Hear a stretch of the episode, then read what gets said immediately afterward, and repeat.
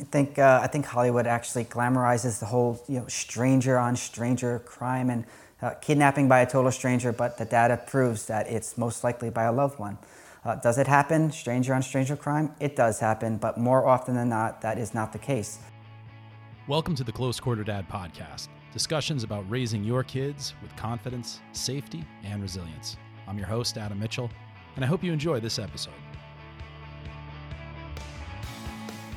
It is whether or not your children are choosing to go with another group of kids where they shouldn't be going, to uh, or your your daughter who or son who might be in college and they're making the bad judgment to go to a bar and they drink too much, or they go to a place that they know they shouldn't be going, or they get into a car uh, that they shouldn't be getting into. But it's based on poor judgment. Now, I understand that this isn't the face of an individual, of the actual subject. This is, the, this is actually your child. But I want to include this in here because it's really important to understand when we're talking about assessing threats. Now, could it have been poor judgment for your son to go into a bar using his fake ID and then they happen to be in the face of a criminal where a robbery's going on or there's a gang initiation that had just that just happened or something was about to escalate that had nothing to do with your son being there and he happened to be there because of poor judgment and he happened to be in the wrong place at the wrong time at the same time?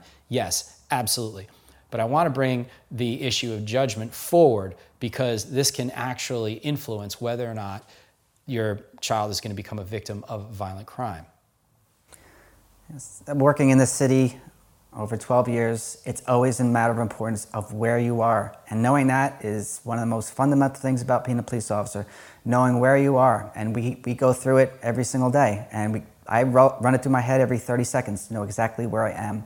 And in terms of being out there in, in the public, you know where you are. If you're at a bar at 2 o'clock in the morning, well, then there's a high probability that something could go, could go wrong. And you not expecting it, you're not actually wanting to bring it upon you, but unfortunately, these are the situations where you have social uh, engagements, and drinking after two o'clock is always one of the highest on the priority list. Yeah, you're increasing your risk for sure. Absolutely, absolutely, absolutely. We're going to be spending a lot of time on helping you to harden your children in the face of poor judgment and helping you to get them to understand so they can carry on with them uh, in their code of ethics and in their decision making going forward as they grow and as they get older that the outcomes of poor judgment can be seriously, seriously bad.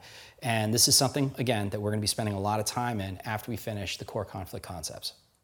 The final face of violent crime is going to be actually the one that we're so scared of. It's the one that parents bring their kids to martial arts school for to help them to fight against.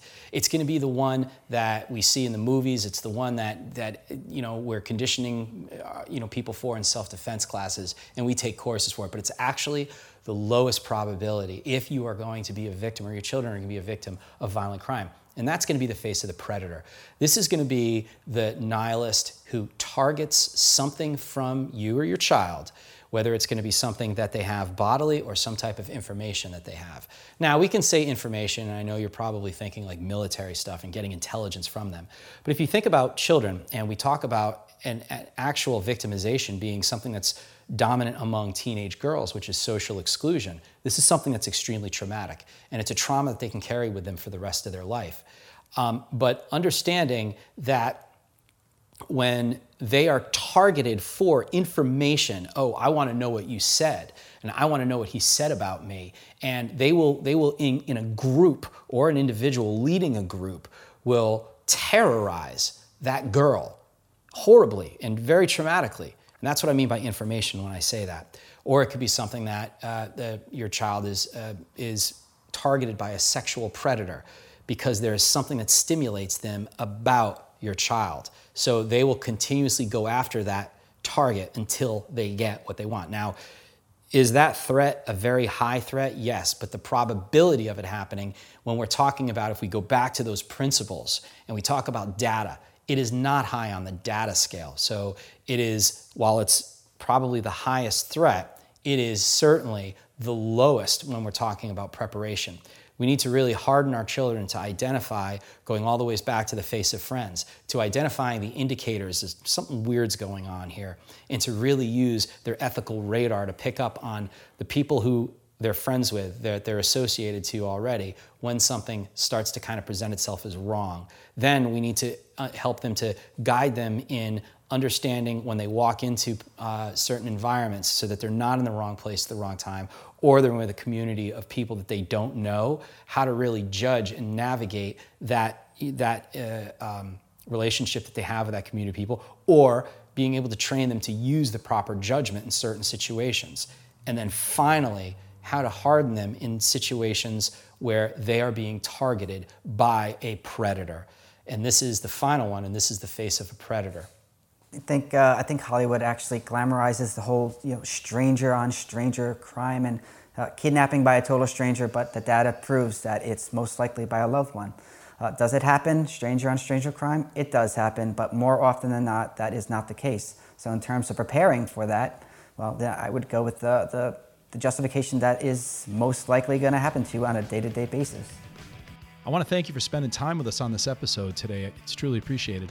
I hope you got some value from it. If you want to go ahead and leave any comments or questions, reach out to me directly. I personally answer all of the questions that you have.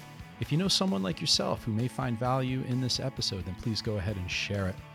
We'd also like to ask you to subscribe to Close Quarter Dad. This way you get updated every time a new episode comes out, wherever you're listening to this episode.